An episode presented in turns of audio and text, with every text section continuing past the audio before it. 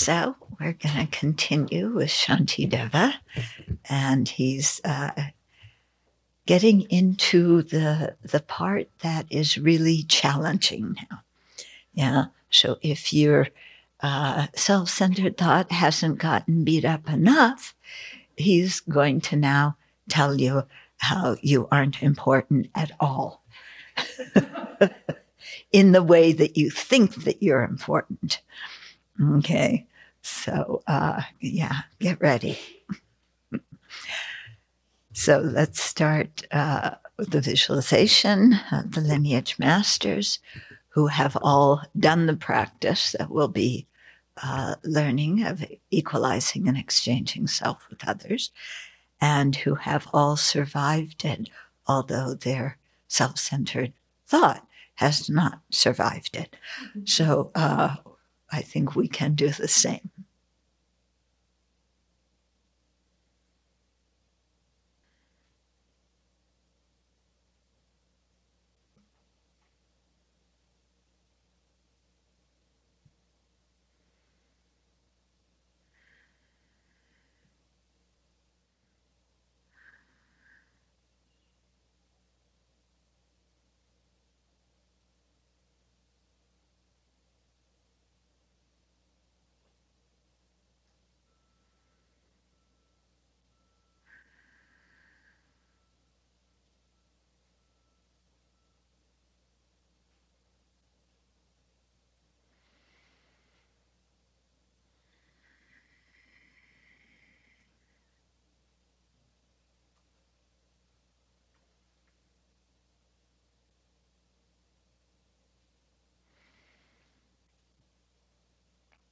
So we walk around all day and sleep at night and do everything with a very strong sense of I. Yeah, there's a, a me, there's an I here. And there's also my, there's an I that is the possessor of the body, the possessor of friends and relatives, of wealth, of reputation. So we're so used to this feeling of I and my that we often don't even recognize that it's there. We think this is just the way things are. But in actual fact, these uh, ideas this that leads to grasping at I and my. Um, it's all a fabrication. It's all made up.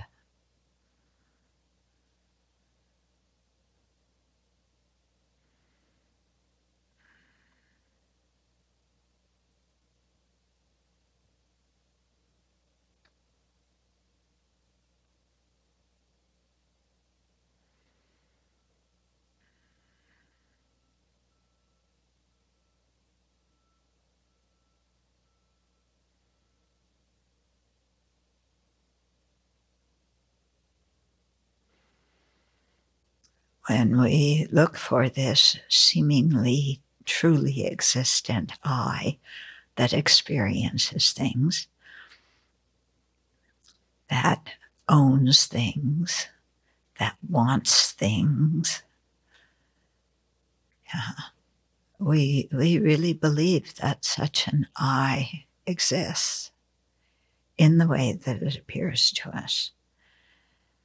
But when we look for exactly who it is, things get a little bit fuzzy. And we can't find, we can't locate something that we can say, this is me, or this is the my that possesses things.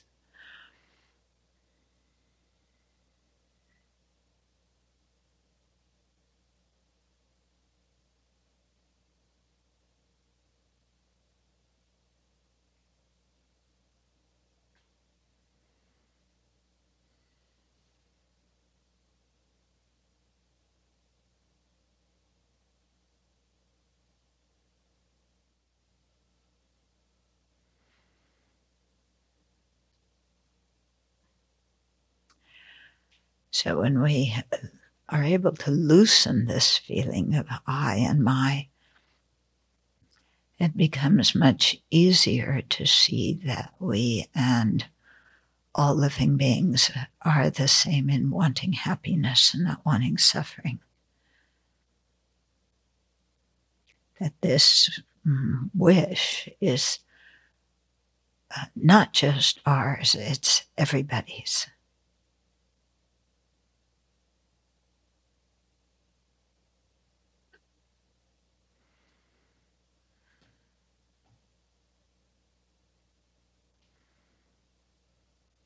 And so, in that respect, my happiness is not such a big deal, and my suffering also isn't a big deal compared to uh, everybody's.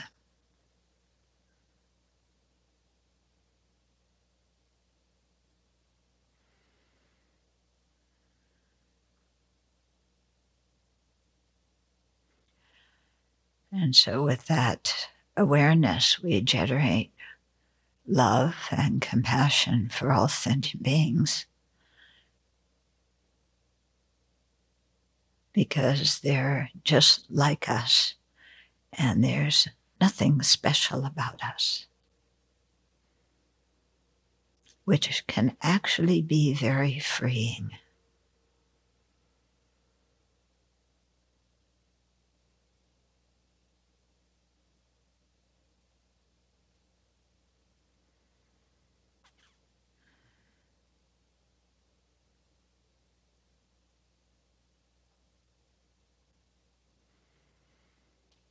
And so, with that, let's generate bodhicitta as our motivation for sharing the Dharma this morning.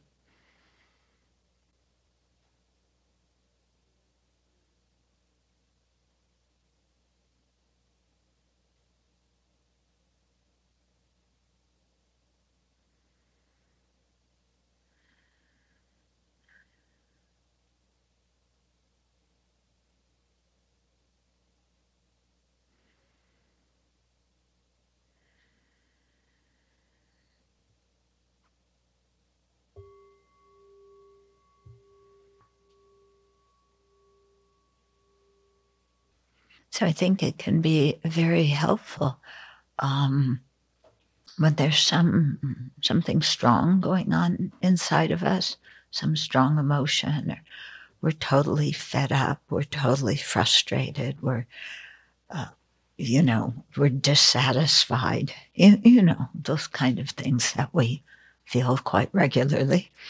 Um, you know, I'm disempowered. People don't pay attention to me, and so on uh, to just say who. Who's, who's the I that feels this? Yeah. And, uh, and to just sit there and say who. Yeah. And then try and look in your body and mind, separate from your body and mind. See who it is who is thinking this thought or who is feeling, you know, stressed or feeling unappreciated or feeling guilty, you know, who who is it? Yeah, who? And that when you start to do this, then the mind instantly responds, I, me. And then you reply back, who? Yeah, because we initially take when the mind screams, I, me, mine, we just take that for granted and, you know, go on. But, but let's ask a little further. Let's question a little deeper. Who, who is this? Who wants this? Or who feels this? Yeah. It, it gets quite interesting. So I won't say more than that. It's, it's, uh, leave it as a little search that you can do. Yeah? And um, yeah, very interesting what your mind comes up with.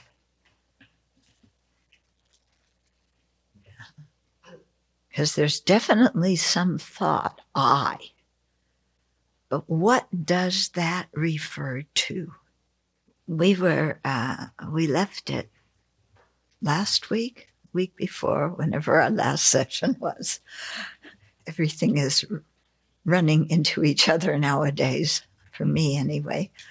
Um, yeah, where Shantideva is saying that, you know, when we really see the harm of um, the mind that is so full of desire, that so wants this and wants that and wants the other things, and how uh, that motivates us to do all sorts of negative actions, which then throw us into the lower realms. And then it's difficult to get out of the lower realms. It's not like, okay, you know, well, I'm, I'm born as one of the kitties at the Abbey. That's not so bad. I can just curl up and catch up on my sleep.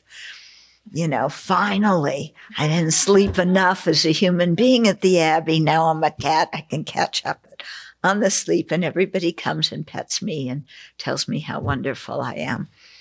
Yeah. And you, you might think, oh, that, that's not so bad. You know, they say ignorance is bliss. Oh, you know, I'm ignorant as a cat. I don't have to worry about the political situation in the U.S.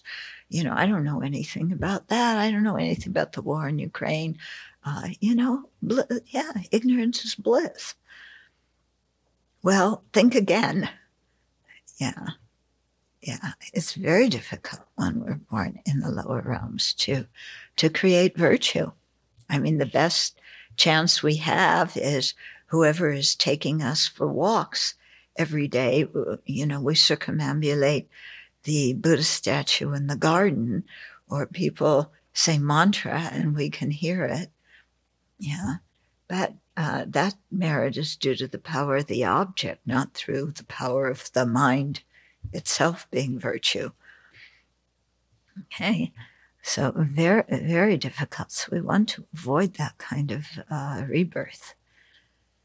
Yeah, because having the kind of uh, rebirth we have right now is is really extremely rare. Yeah, and and it took us a lot of work in previous lives to create the cause for this. So uh, that's not wasted. Okay, so Shantideva is saying with that kind of awareness, then, uh, you know, you go out and go into retreat. Yeah. So remember, this is chapter eight. It's not what you do at the very first beginning of your practice yeah, you prepare for this for a long time. So when you actually go into long retreat, you have some result, you know.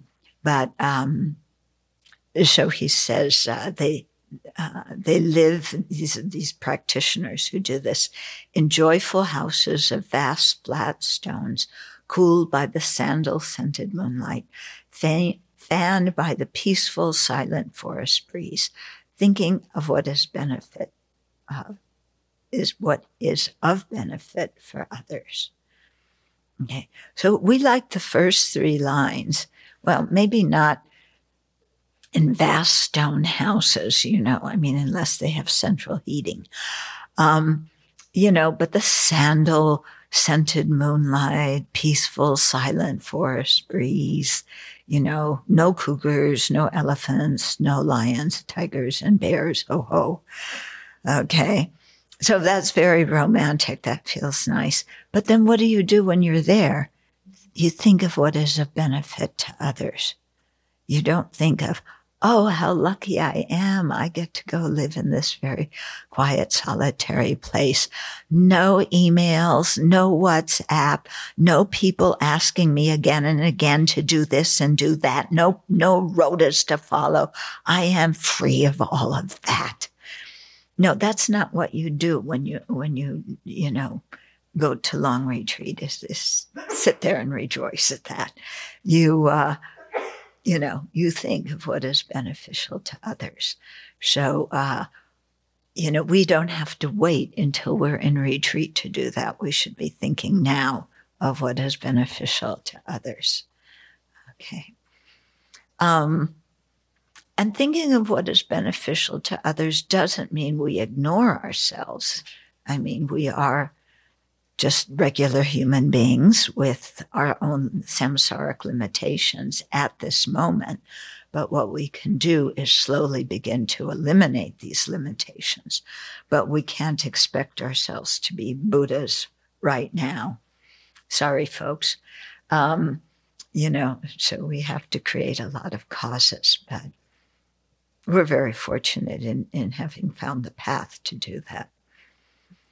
Okay, and then 87 says, They dwell for as long as they wish in empty houses at the feet of trees and in caves, having abandoned the pain of clinging to and guarding possessions. They abide independent, free of care. Okay, so again, the, the, the, beginning part sounds nice, especially if you're somebody who likes nature, you like camping, camping you know. Okay, dwell as long as you wish in empty houses. Again, they have to be heated and air conned. Um, at the feet of trees, but with without ant uh, hills at the at the uh, foot of the trees. Um, in caves, yeah, again with nice soft cushions and a nice bed to sleep on, not the hard stone. Um, okay, but having abandoned the pain of clinging to and guarding possessions. Yeah. Now here we have to stop and think because our worldly life says, oh, but clinging to and guarding possessions is worthwhile. All my possessions make me happy. Yeah. You know, I mean, your, your central heating and your aircon in, in your cave I, I want those possessions. Yeah. And I'd like a little scooter to go down to town and buy things in, you know, when I feel, when, you know, the people who are supposed to be uh, bringing the groceries up to my cave uh, when it's wet and raining and they don't come. I want to have a scooter. I can go down and and uh, get my own supplies. Uh, you know, but even, you know, forget about being in retreat in our regular life, you know, oh, possessions. The more I have, the safer I am. You know, possessions, money indicates safety, doesn't it? Yeah. You need those things to survive in our society. And so we want them and we want as much as possible you know, and especially when we look and we're aging, yeah, we want to have enough money to support ourselves in old age. We want enough possessions so that we're comfortable in old age. Yeah, we don't know that we'll really make it to old age, but we worry about it a lot now and it occupies our mind a lot. Yeah. And I want possessions uh, too because it makes my life very comfortable now. You know, I want physical comfort. I don't want, you know, to be uncomfortable. And, and also when I have possessions, people look up to me. Yeah. People know that I have a good job, that I have a good income, that I run a good business, that I'm money wise. Yeah. So I earn respect when I have money and possessions. Yeah, this is the way it is in the world, isn't it? Yeah, and we we want that.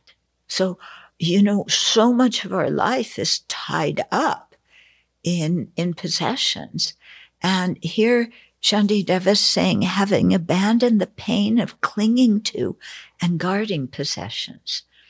But when we think about it, you know, clinging to and guarding our possessions and everything we have to do to get them is not necessarily a pleasant uh, activity, is it? Yeah.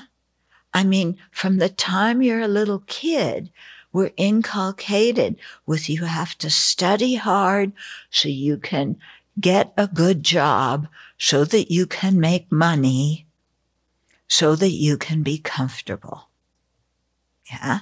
So that you can, you know, uh, have, be well off in your old age, you know, maybe help your parents if they haven't accumulated enough by then.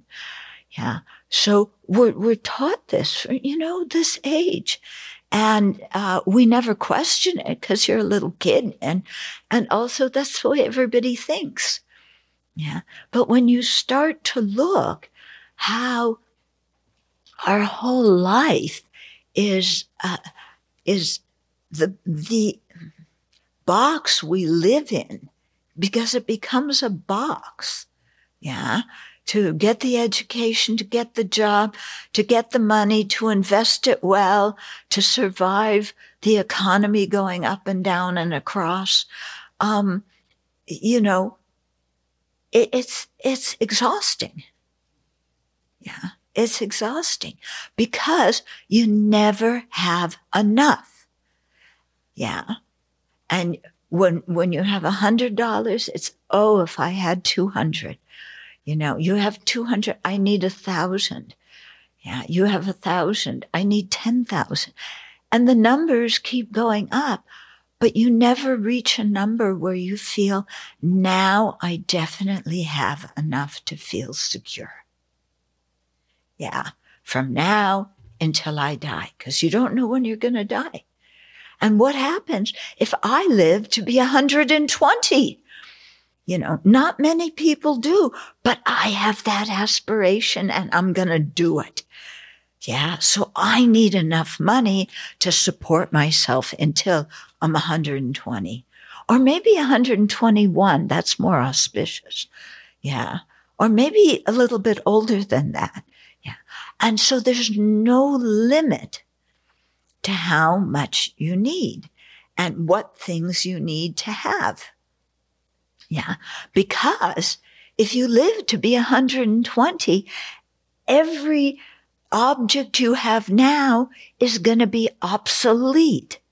You know, your modern iPhone is going to be in a museum by the time you get to 120 because they're going to have all sorts of other things like virtual reality where you put on a, a pair of glasses and then you can be in Amitabha's Pure Land be in this life before even going there because uh, they're going to create a virtual reality. And You'll hear Amitabha. You'll see, you know, uh, His Holiness. You'll see Amitabha. You'll see Nagarjuna. You know, you'll feel the soft breeze and it's all going to be virtual, virtual, you know, by the time you get to tw- age 20. So for, you know, your, your current iPhone, you know, it's just like, yeah, like I said, it's going to go in a museum. Yeah. And young people are going to go look at that, you know, the way we go and, and look at, um, you know, the, the, uh, the ancient, uh, farm equipment, you know, from a hundred years ago. That's ancient. A hundred years ago is now ancient. Forget about 3000 years ago. Okay. And, and yet, you know, when do we ever have security? Yeah. It's impossible because we live in a changing world and everything is changing moment by moment. And uh, we don't know what's going to happen. So this thing of, you know, possessions are going to make me secure. So I, you know, that's the purpose of my life. And I cling on to everything, you know. This is my thermos. Ugh even though it's hard to open, you know. My thermos, I'm going to save it because, you know, when I'm 108, uh, I'll, I'll still need some hot water. Yeah. And so, yeah, so I need this. I need this. I need that. I need that. I need this. I need this. We need everything. Okay. And we never have enough and we never are secure. Yeah. So Shantideva is saying, if you're never have enough and you're never secure, why are you driving, your, driving yourself crazy trying to have everything you need and, and reaching some state of security? You know, you're trying to get the impossible. Yeah, because security does not come from possessions. Security comes from your internal Dharma practice. But we've neglected the internal Dharma practice because we're so busy, you know, looking at the stock market, uh, tabulating, you know, our interest rates and where to move, move all the money so we get more interest rates. And, you know, we're, we're doing all of this, so there's no time to do our practice. Yeah. And yet, it's really when you think about it, you know, when you're in an ever changing world, isn't your own mind, your own mental stability, what's going to bring you peace? Because all the external stuff you can't hold on to, and it only makes you more st- stressed to try and get it and hold on to it. Yeah. And then you have a reputation for being wealthy and having all these things. And then once you have that reputation, you've got to maintain it. You know, who wants to be one of those people who was wealthy and then your wealth vanishes when the stock market goes down? Yeah. Oh, horror. Yeah, then, then you're nobody. Yeah, there was an article, I didn't read the whole thing, in New York Times about somebody who was a baroness, yeah, in Europe from the very wealthy family and uh, came to the US and just wanted to live uh, with uh, anonymously. And when they they found her, she had a stroke and she just collapsed one day. She had no ID she had nothing on her. Um, somebody found her in in the lobby, you know, collapsed of of a luxury apartment building, and took her to the hospital. And she was a Jane Doe, you know. Yeah. And it took them a while to figure out that she was actually from a very wealthy family. Yeah. But, you know, none of that helped her. I mean, and they didn't they couldn't actually even find any family members yeah so a very confusing kind of thing. But yeah so does she have money or does she not have money? And and who's going to manage the estate and uh, you know sell the whole art collection so that she has the money to stay in the hospital? I mean, it becomes a whole big confusing scene. And you know, you spend your whole life trying to be secure. And at the end of the day, you know, when you have a stroke, you don't know where you're going to be and who's going to be around and if people are going to know who you are. Yeah.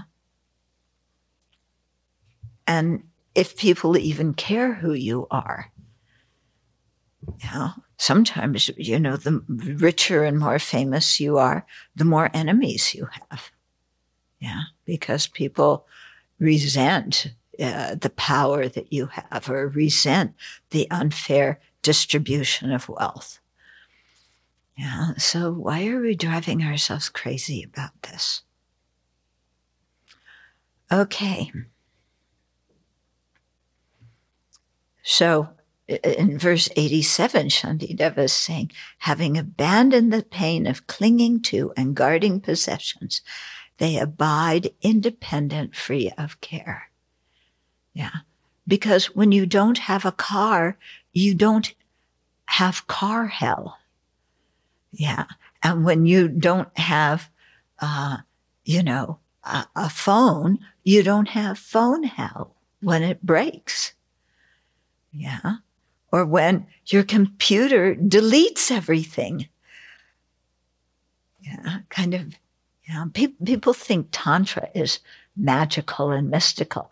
I think how my computer deletes things that I didn't delete is much more mysterious than Tantra. Yeah. okay. So you look worried. You're, you're, you're, com- huh? Uh, uh, I have, yeah, it, you know, the sync system is, is sinking, not, it's not sinking this way, it's sinking this way. so, okay. Okay, 88. Living as they choose, desireless, having no ties with anyone, even the powerful have difficulty finding a life as happy and content as this. Now, some people, the, many of the powerful are going to go, what? You know, you live without desire? You know, I mean, I've got to have, you know, my five golf courses and I've got to have my private jets. And I, you know, they're talking about the rich and powerful here. You know, I've got to have all those things. How are these people being happy without it? And no ties to anybody. I want a circle of friends and relatives around me all the time telling me how wonderful I am, telling me that everything I do is so perfect. The way I vacuum the floor, you know, they, they, they comment on it and tell me how wonderful I vacuum the floor, how wonderful I wash the dishes. I need praise all the time. Yeah. And for praise, I need connection with people. Okay. And I need this all the time, you know? And I vacuum the floor and nobody noticed. And nobody said thank you. And nobody said how hard I worked and how I vacuum much better than everybody else does. So I don't know who I am. I don't know if I'm worthwhile anymore. Yeah. Anybody here want constant reinforcement of how good they are? Oh, there's a few honest people. Yeah. Yeah, just constant. Just, you know, we need somebody to comment about everything we do. You know, the way you use the nail cutter on your fingernails. you cut them just at the right time in the right shape. you know, when you look at it, we get really picky. yeah. So, you know, this is the kind of thing I like to do when I meditate on the faults of these things is I I take whatever it is I'm clinging to and I and I make it extreme like this because it's the same mindset you know, I can't just say, well, I don't want praise about my fingernails, but I want praise about, you know, you know, when I write a book or when I give a talk, I want praise, you know. Uh, when I fix the computer, I want praise. Well, it's the same as wanting praise for how you cut your fingernails, you know. And I find when I, in my meditation, when I make the examples ever more absurd, it enables me to see how crazy that clinging and desire is. Because it's the same no matter what you're clinging and desiring. And so that then it helps to, to relax the mind and laugh. It's like, yeah, this is ridiculous. Uh-huh. And it's true. Our mind is often ridiculous, isn't it? Yeah when you see the, the things that we cling onto, just, yeah. I may have told you the story. This is a story about reputation. When I was in retreat some years ago, and um, you know, and I was doing my mantra and the visualization. It was really nice. And then I started thinking, you know, my teacher has, I'm sure he has clairvoyant powers and he's seeing what a good meditator I am right now. You know? And then I just cracked up in my, in the middle of my meditation.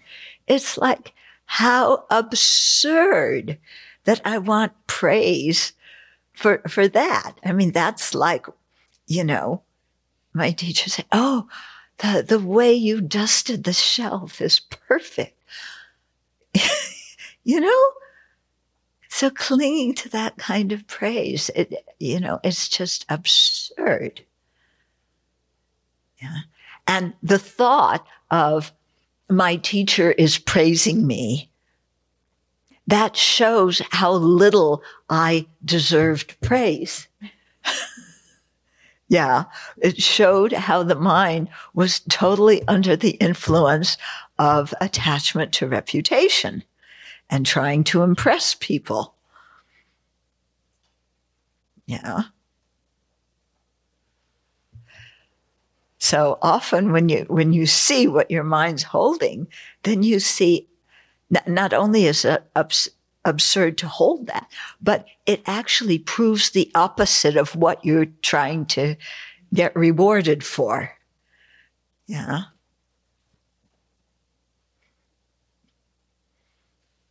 Yeah. And, and that's why so often, you know, when, when we're full of pride, we look really foolish. You know, some people are intimidated when they have, when they're with proud people, you know, because the proud people appear so powerful. But when you look beyond, you know, the facade, it's really, um, it's really rather pathetic. Yeah. You think of it, people needing that so much. Mm-hmm. Okay, 88. Living as they choose.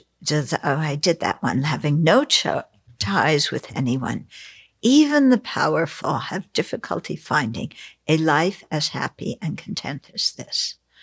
Well, the, the powerful, do they have any time in their lives when, when they have any peace in their lives. Because to remain powerful, you know, it takes a lot of energy. You need to work hard to impress other people. Yeah. And sometimes what you're impressing them over is foolish.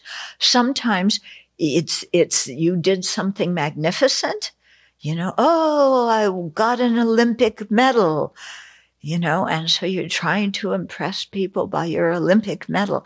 But that takes a lot of effort, doesn't it? Yeah. Can you imagine you just got done swimming and you're exhausted and they gave you this piece of heavy stuff to hang around your neck and now you have to smile in front of these cameras and tell everybody, you know, how wonderful it is. And, you know, and you're tired. I mean, being rich and famous is not easy. You think of, um, you know, if you've read any history and you, you think of the lives of the kings and queens, Oh my goodness, the pressure on them, the politics lying behind their lives. They don't have any peace because, you know, in, in times when they had kings and queens and like that, and nowadays modern practice, uh, politicians too, everybody is scheming and you've got to keep ahead of the schemes and you've got to figure out who are your friends and who are your enemies and how you're going to, you know, thwart somebody else's schemes to take away your wealth and your status. And it's totally exhausting. Yeah. So when uh, Shantideva says, even the powerful have difficulty finding a life as happy and content as this because their lives are constantly full of discontent. Yeah. I mean, if, if you look at, at Putin, very good example. Okay. Yeah. Donnie's getting a break these days. Yeah. So if you look, Putin, you know, he's head of Russia, but that's not enough. That's not enough. You know, he's head of a country that spans, what is it, 10 time zones or 11 time zones, you know, but that, that's not enough power. Yeah. So he needs to invade another country. Yeah. And he needs to threaten, you know, the Baltic states, I mean, the Baltic states now are paralyzed in fear because Russia, how many times in the past has invaded them and taken, oh, taken them over? Yeah. And the Central Asian countries are trying to figure out where they fit in because for Putin, it's not enough. You know, and even he, he reconstructs the ancient Russian Empire in all of its glory, then he's going to want something more. Yeah. And more and more and more, you know. I mean, when, when Trump wanted to buy Greenland, I mean, yeah. Did, did people know about this? Yeah. He asked, yeah, he wanted to buy Greenland. So he asked how much it cost. So, um, yeah, yeah. So, you know, there's no peace in the mind. So why do we crave that? Why do we crave that kind of life and status and wealth? And there's, I mean, you have very little security because of all the scheming. So you might not suffer as a peasant suffers by suffer through poverty, but you have a whole other type of suffering. Yeah, whole other type that, you know, uh, people have a hard time seeing how the rich and, and powerful suffer, but they, they do. Yeah.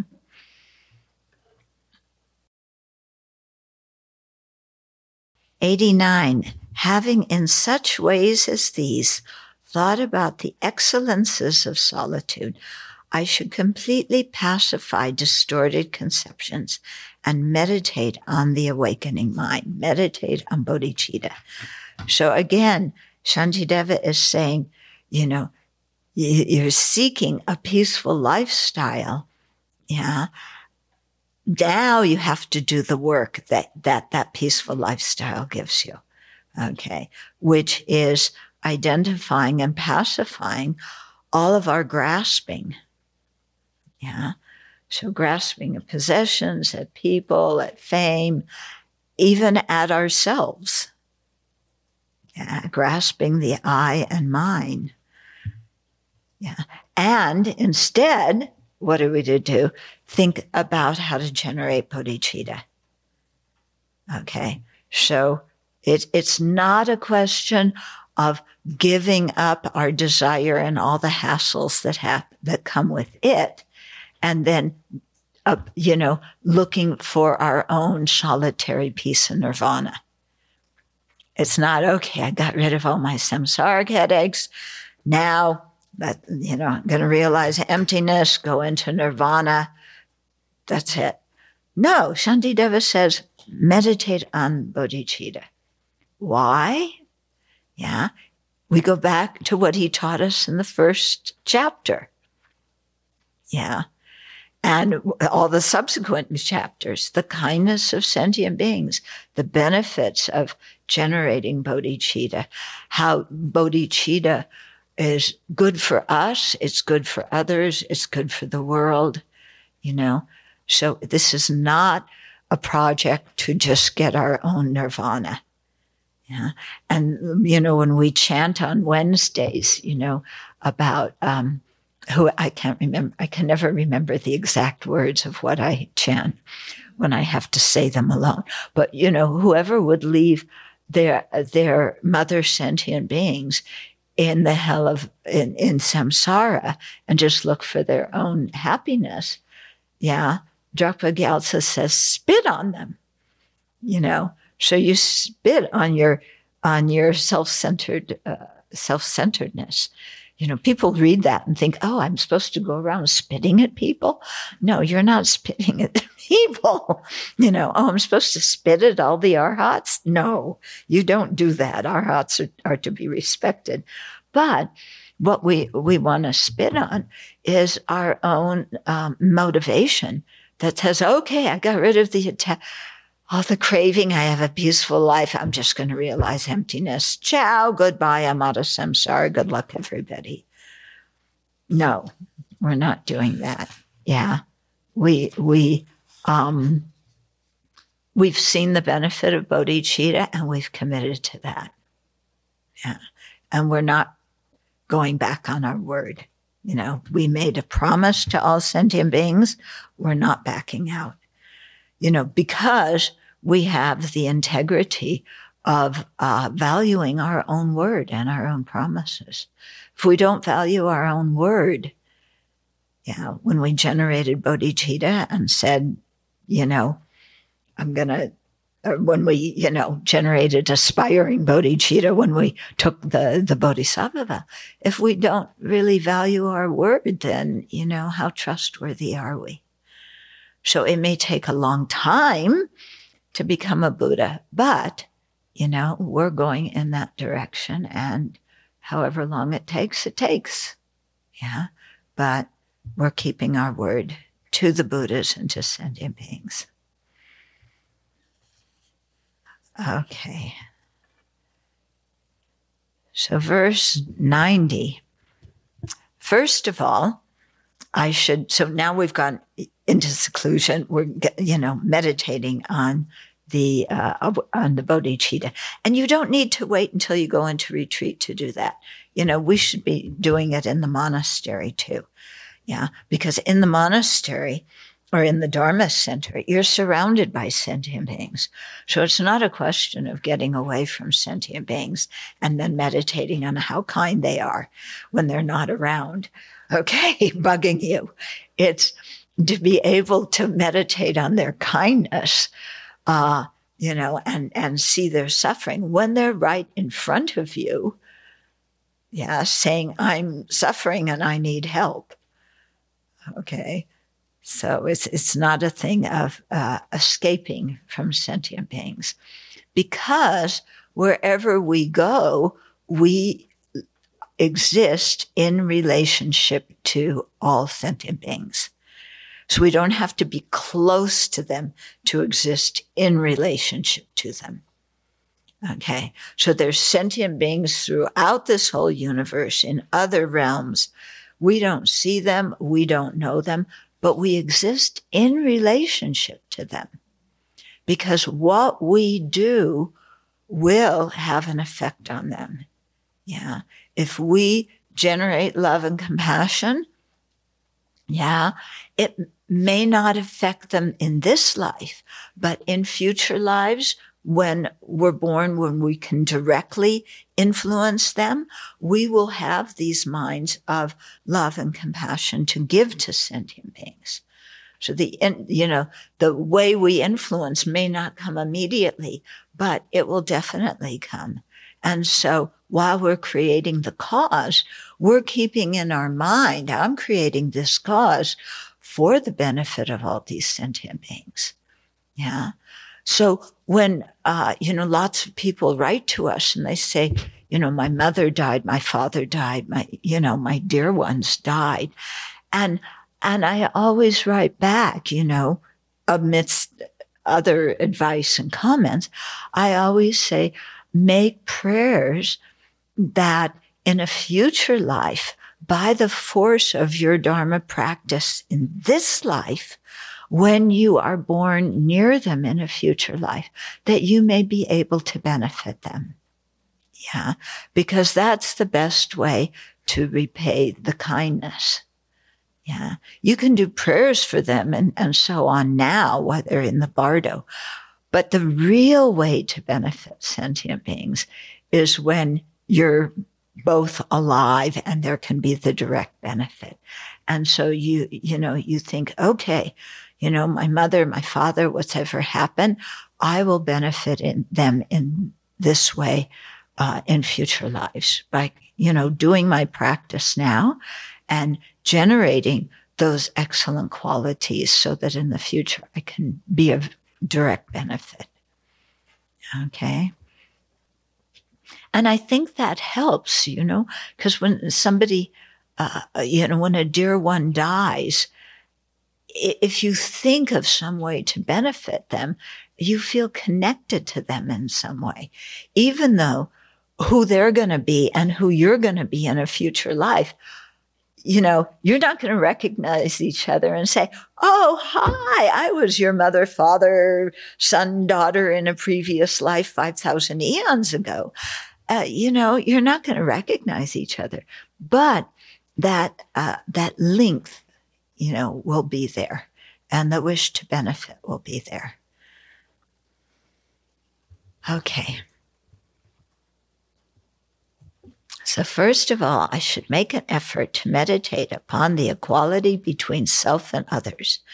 I should protect all beings as I do myself, because we are all equal in wanting pleasure and not wanting pain. Okay, so before we go on to the other verses, yeah, we're going to go into more depth in this uh, meditation on equalizing self and others.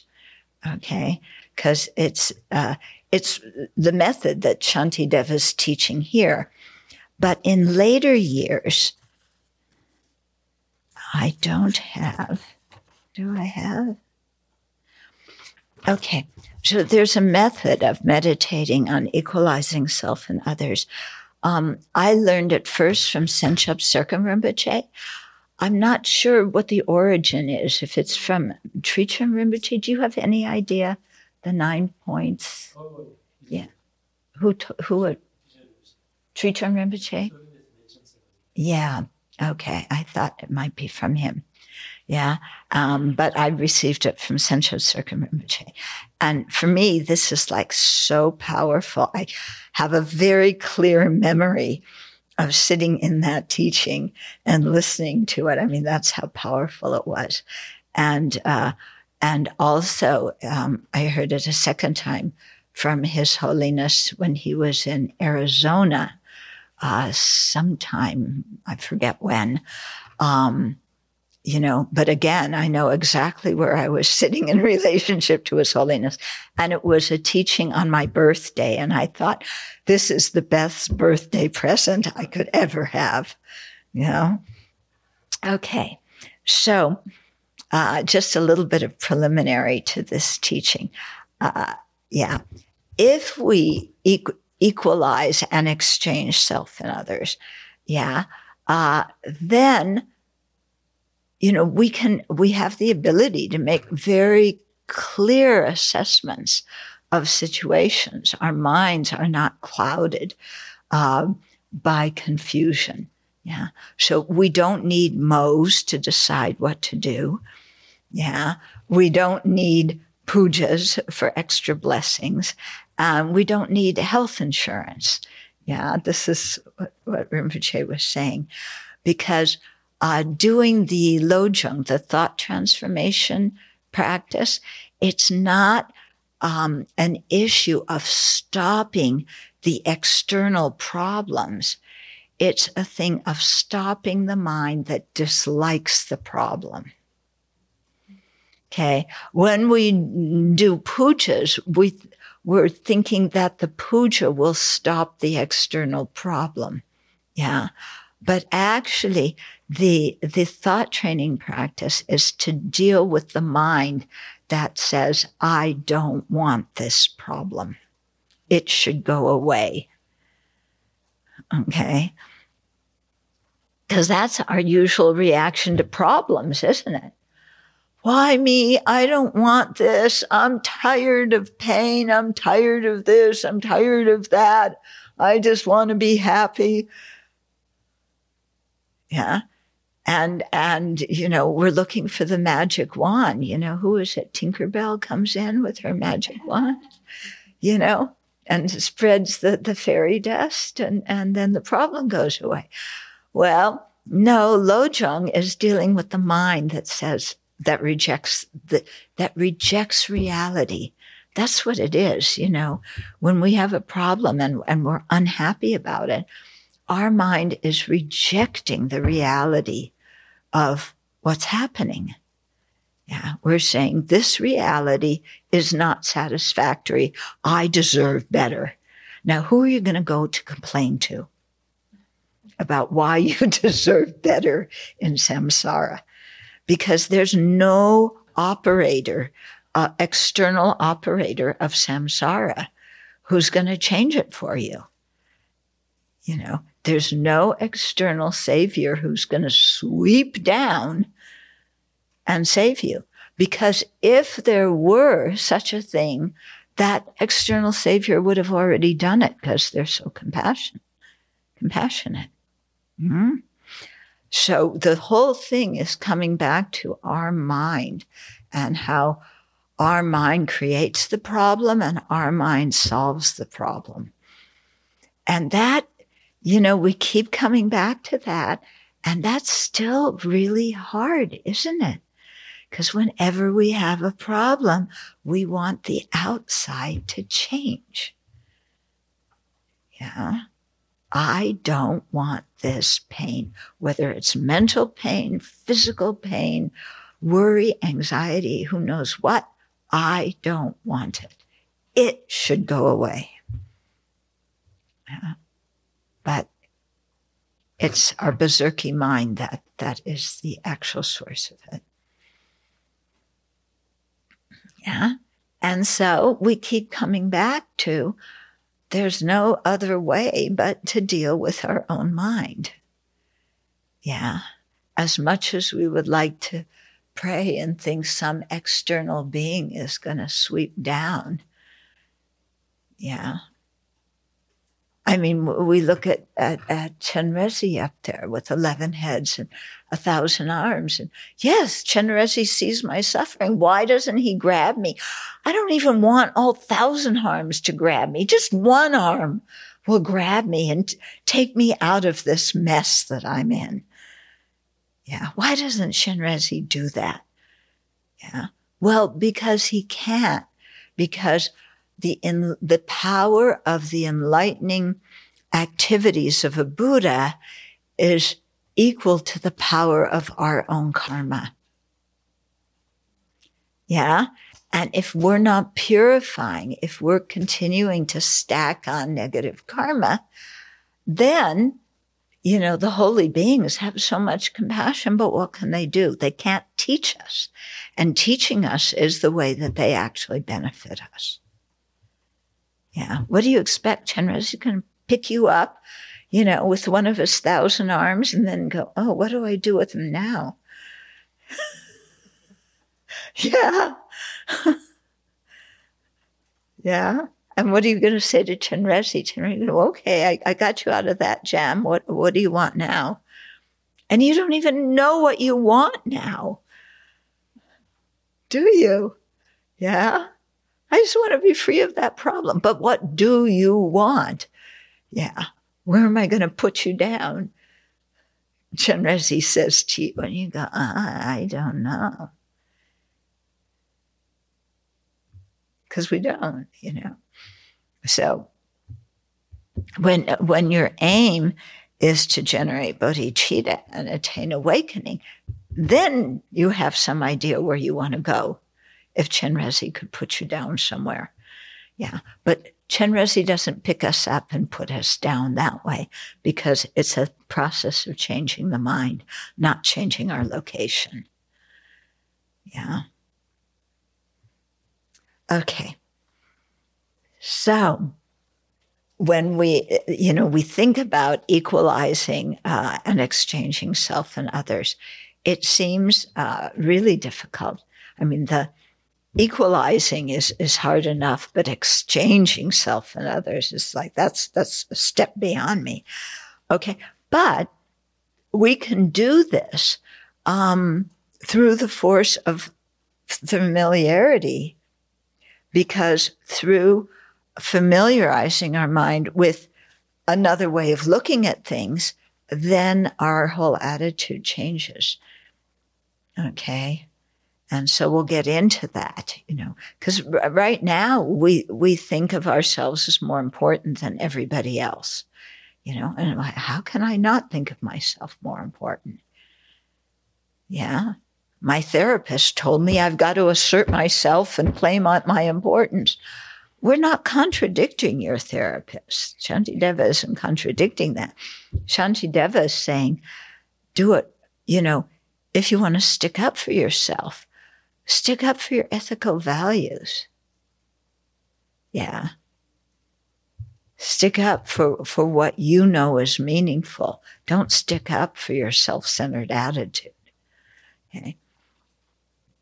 So, anyway, by the force of familiarity, then, you know, we can change it from just this mind that's always thinking, I want, I need, I should have. That's kind of our mantra, isn't it? I want, I need, I should have, the world owes it to me. Okay, that, that's our four immeasurables. I want, I need, I should have, the world owes it to me. Mm, four of them. Yeah. We, we have that. We don't, we are so familiar with it. We don't even need to recite it. Yeah. It's just our way of being. What we want to do is get the actual four immeasurables familiarized in our mind in the same way so that they become so much a part of us that, you know, automatically may all sentient beings have happiness and its causes. May all sentient beings have su- be free of suffering and its causes. May all sentient beings never be separated from sorrowless bliss. May all sentient beings abide in equanimity, free of bias, attachment, and anger. So that those four thoughts are in our heart and we operate from those four immeasurables instead of operate, you know, from I want, I need, I deserve, you know, give it to me. Yeah. Okay. So, um, now you might ask, well, what's the difference between equanimity you know, and equalizing. Yeah. So um, equanimity is actually a meditation that we do before we do either one of the two ways for developing bodhicitta. Before we do the seven point cause and effect instruction and before we do the equalizing, exchanging self and others instruction. So it's a preliminary meditation. Actually, as it's um, uh, given in the um, in the Lam Rim. Tsongkhapa describes it as equalizing friend and enemy. Yeah, I um, put in stranger too. Yeah, because um, yeah, and you corrected me when we were going through the. I remember that. yeah, because Tsongkhapa says it's just friend and enemy. I put in stranger because and I was thinking about that, you know, why wasn't, isn't it in friend and, uh, in equal, um, equanimity? And I was thinking, you know, in ancient India, yeah, it, the communities were very small and everybody knew everybody. There weren't a lot of strangers in the village, you know, in the villages of, of, in ancient times, there was a much lower population smaller communities, everybody knew each other. Yeah. So people were pretty much either a friend or an enemy. Probably not so many strangers unless you got invaded. Yeah. By some other force, in which case they stopped being strangers and they became enemies.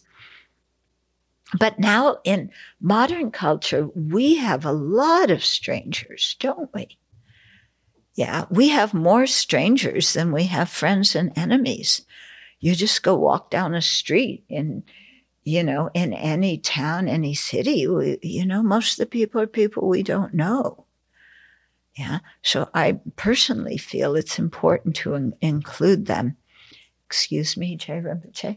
Um, you know, in, in, our meditations so that there, there's some equanimity. Yeah. So in the, the equanimity meditation, we're focused on friend, enemy, and stranger and equalizing, um, you know, having an equanimous attitude towards them so that we're free from bias. Yeah. So we're not attached to our friends and relatives. We don't have hostility towards enemies and we aren't apathetic towards strangers. So the purpose of the uh, equanimity meditation is to deal with those three emotions. Okay. The attachment, the antipathy, and the apathy. Yeah. The three A's. Yeah. And to, to have a sense of equili- equanimity, equilibrium so we aren't going up and down in relationship to all the different people we meet. Oh, I like that person. I feel good. Oh, I have to be with that person. Yuck. Oh, that person's a stranger. Just get them out of my way. Yeah, that's how we are, isn't it? You know, our yo yo mind all day long. So, uh, developing some sense of, you know, um, all these people are valuable, you know, and nobody is inherently a friend, inherently an enemy, inherently a stranger, you know. And so in this re- uh, meditation, you really meditate on how these relationships change all the time. You know, they change definitely from one life to the next. But even within one lifetime, yeah, our, who's our friend, who's our enemy, who's a stranger, it changes so much. Yeah. I mean, I think back to first grade. I don't know any of the people now who I knew in first grade. So my friends and enemies in first grade are all now strangers. People who were strangers when I was in first grade, some of them have become friends. Some of them I don't like. And some of them, most of them, are remain strangers. Yeah.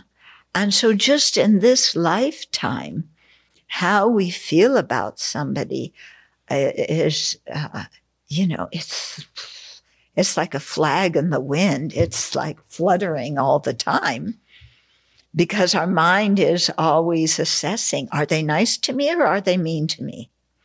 If you're nice to me, you're my friend. If you're mean to me, I can't stand you. Yeah. And, and we're doing this all day long. Yeah. And then we try and structure our lives so that we're around all the people we like and we're not around the people who, you know, we don't like. And the strangers, okay, I can wiggle my way around them most of the time, unless I'm in line for something. Then strangers can easily become enemies. The strangers in front of me, strangers behind me, they're okay. Strangers in front of me, why are you taking so long? Yeah, I want to get to the checkout counter. I'm on, on hold in this call. You know, I'm calling the hospital to make an appointment or the doctor to make an appointment. I've been on hold five minutes. Who is on the other line with the receptionist? They are taking too long. I don't know who they are, but they need to get their business done with because I've been waiting five whole minutes on hold with this awful music. okay. Yeah. I mean, this is us, isn't it? We don't think, oh, how nice that the receptionist is talking to somebody else and fulfilling their needs and helping them get the appointments they need to solve their health. We just think of, you know, I've been waiting online five minutes, you know. Yeah. And if they would only stop this awful music. okay. So, you know, e- equalize, uh, equanimity, equilibrium is, um, the equanimity meditation is equalizing friend, enemy, and stranger. Yeah. And so here, you know, the main method is by seeing that none of these relationships are permanent. They change all the time. They change from one minute to the next minute. Yeah. When, when you're in food line and you have a special diet and somebody says, Oh, I cooked something specially for you, then you think, oh, that person's my friend. But then you get to that special dish and it's empty. Somebody else ate it. And then the person who cooked it for you has become an enemy because they didn't cook enough. Okay. But then the person you don't like, yeah, the person who didn't comment on how wonderfully you set up the altar, who you can't stand because they didn't notice what you did, you know, they're cooking that day and they cook exactly what you like. And it's like, oh, now that enemy's become a friend. So I know I'm giving r- ridiculous examples, but they're not ridiculous, are they? If we judge people over these tiny, tiny things. So what are we going to do when there's big things? Yeah. When people in a, do something that impacts us in a big way, then we totally go ballistic. Don't we? We're angry. We're depressed. We're, yeah. And, and, you know, the friend, enemy, stranger, everything is changing all the time. And oh, I just want everybody to be my friend. Why can't they all be nice to me? You know, we don't have to ask the question, why can't I be nice to all them? We don't ask that question.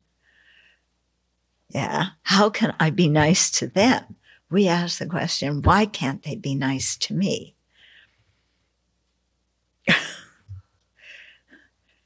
It's true, isn't it? You know, I mean, when you see it, I mean, our samsaric situation is totally pathetic. Yeah.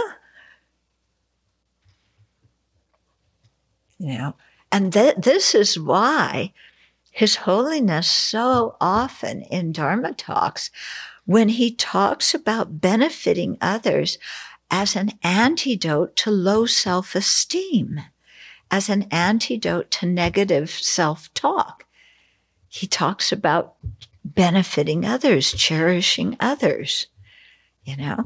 And we respond when he says that. But but first i have to love myself before i can love others. That's what we say isn't it? You know yes yes it's good i want to develop loving others but first i have to love myself so you know i want to go buy myself a non-calorie hot fudge sundaes that's going to make me happy so to show how much I love myself. That's not showing how you love yourself. That's making yourself unhealthy. yeah. When you look at it, it's a way of inflicting pain on yourself, isn't it? Yeah. But we don't look at it that way. That hot fudge sundae has happiness inside of it. Okay. So, you know, we we have to see, I mean, our mind is so fickle. Yeah, it's so fickle and changeable. You know, who we like, who we don't like, who we approve of, who we don't approve of. Yeah. So the equanimity is getting us over that hump so that we can look at every sentient being and see, you know, they are all worthy of respect. We don't just say, oh, well, I don't have attachment, anger, and aversion anymore towards anybody. You know, I'm sorry, attachment, uh, antipathy, and apathy towards anybody anymore. That's not the goal of equanimity. Yeah. Oh, I'm free of attachment. I'm free of antipathy. I'm free of, of uh, you know, apathy. I just sit there all day saying, doesn't matter to me. I don't like this. I don't like that. You know, some people think the reason I'm stressing this is because some people think that they're afraid to do this meditation because they're, they're, they think that if they give up attachment and aversion, and then they're going to become totally apathetic And, you know, I don't care about anybody anymore. Okay. I don't think that is what the Buddha intended from the, the equanimity meditation. It's not to get us all into a state of apathetic detachment. Okay. I don't want to help you anymore. I don't want to harm you anymore. I just sit there, you know, bumping a log. Okay. No, that's not where we want to get to. Okay. This meditation, we don't stop with it. It's a preparation that then takes us into seeing the kindness of others and seeing their dukkha and samsara and generating compassion. So it's a meditation that sets the stage for what is going to follow. We don't just go into apathy. Okay, is this making some sense to people? Yeah, because I get this question a lot when you talk about uh, abandoning attachment and uh, and aversion, then people, you know, whether it's towards people or possessions, then people say, "Oh, do you mean we just don't care about anything?" No, that's not what we're getting at.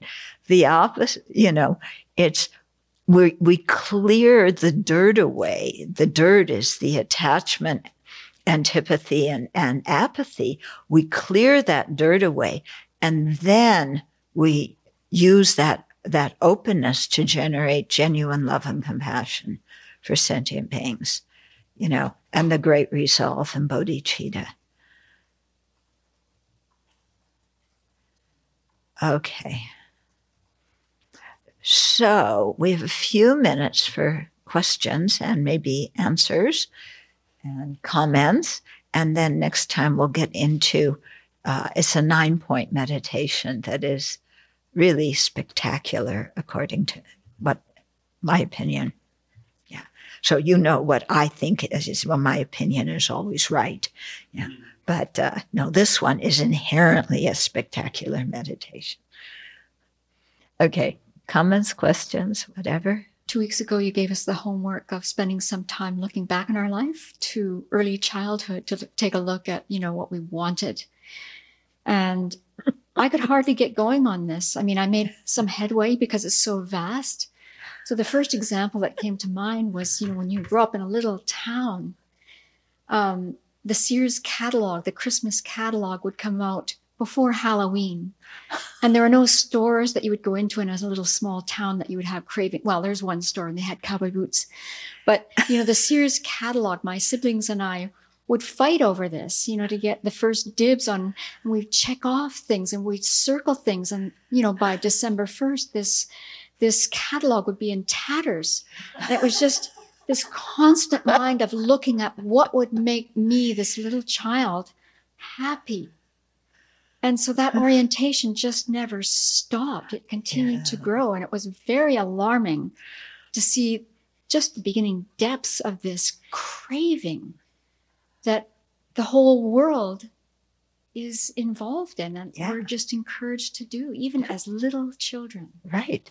And our economy depends on it. If we don't have craving, the economy is going down. And that's what everybody's afraid of is when the economy isn't doing well. So that's why after 911, our what the president told us to do as patriotic Americans was not only be angry at the people who bombed the World Trade Center, but go out and buy things. That was patriotism because it keeps the economy strong. Anybody remember that? Yeah. Go out and buy things. Three, you know, all these people died and we're supposed to go out and buy stuff. Then our poor parents try to figure out which one of those things that have been circled multiple times is what is really going to make us happy. So then they, you know, they don't have much money. So they get one of those things. And then by, you know, an hour after opening the gift, we're all on to something out else or we're outside building a snow fort, you know, and I think it's just. Yeah. Yeah. I want this so bad. I want this so bad. Then you get it and then it's boring. Yeah. Other comments and questions? Yeah. I think that um, the addiction uh, to, to needing it to have the attachment in the mind, the aversion in the mind, I get I get so scared. I'm one of those people that says, if I don't have these feelings, I'm nobody. Who, who am I? Who am I? And that there's this yeah. real kind of junky mind in there. Even though I'm unhappy a lot of the times when I have my attachment meant and my aversion arises, there is such a sense of this is how I exist. This is who I am. And I get scared when we start talking about relinquishing our craving and our our feelings to be right because I've got myself hugely invested yeah in the yo-yo. The yo-yo gives me some life. Yeah. You know, the volatility gives me some life. The unpredictability the unpredictability of my own emotions gives me an existence. Yeah. And it just scares the heck out of me. Yeah. Yeah, because I think our deepest fear is that we're going to go out of existence that we don't exist or we do exist, but our existence is going to stop. And all this stuff gives, you know, it, I have attachment, I have aversion, I'm jealousy, I'm arrogant, whatever it is. I'm alive. I exist. You know, I think it really comes down to that and a terrible fear of not existing. Yeah. So at death, you know, that fear arises. What do we do? I want another body. I want another samsaric life. Hmm.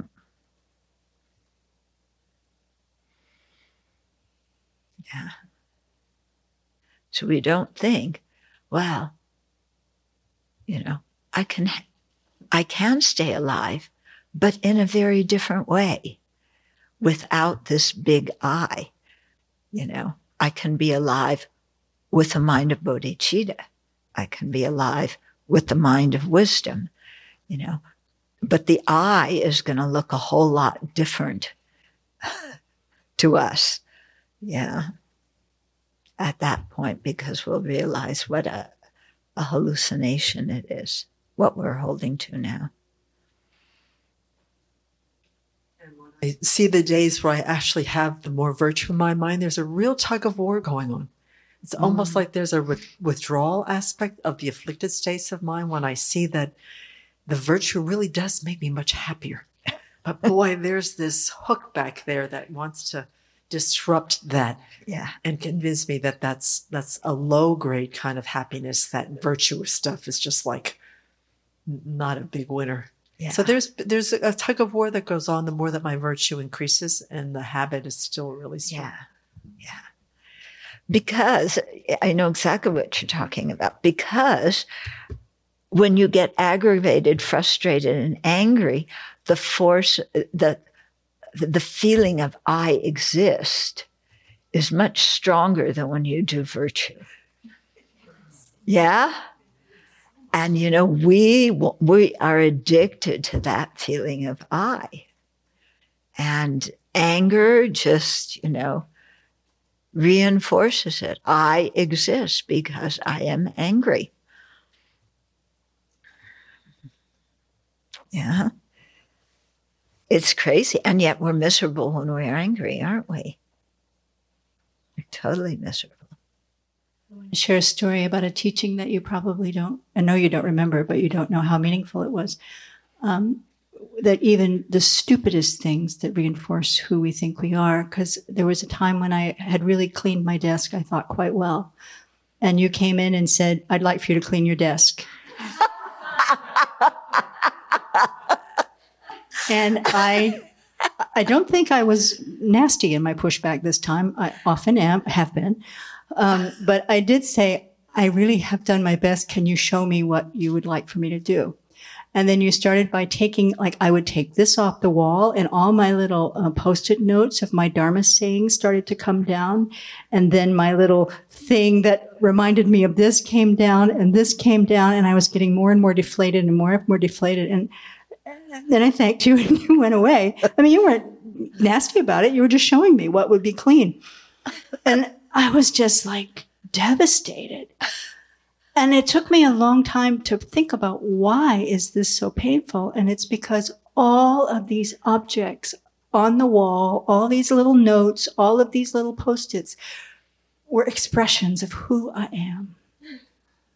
So it's not even the feeling thing. It's the stupid post-it right that that we use again and again and again to reinforce it it was a powerful teaching i appreciated it a lot and i appreciated your help Uh, I should go look at your desk now. yeah well the post-its are actually now on my computer desktop Yeah. Yeah. Okay. So let's just dedicate.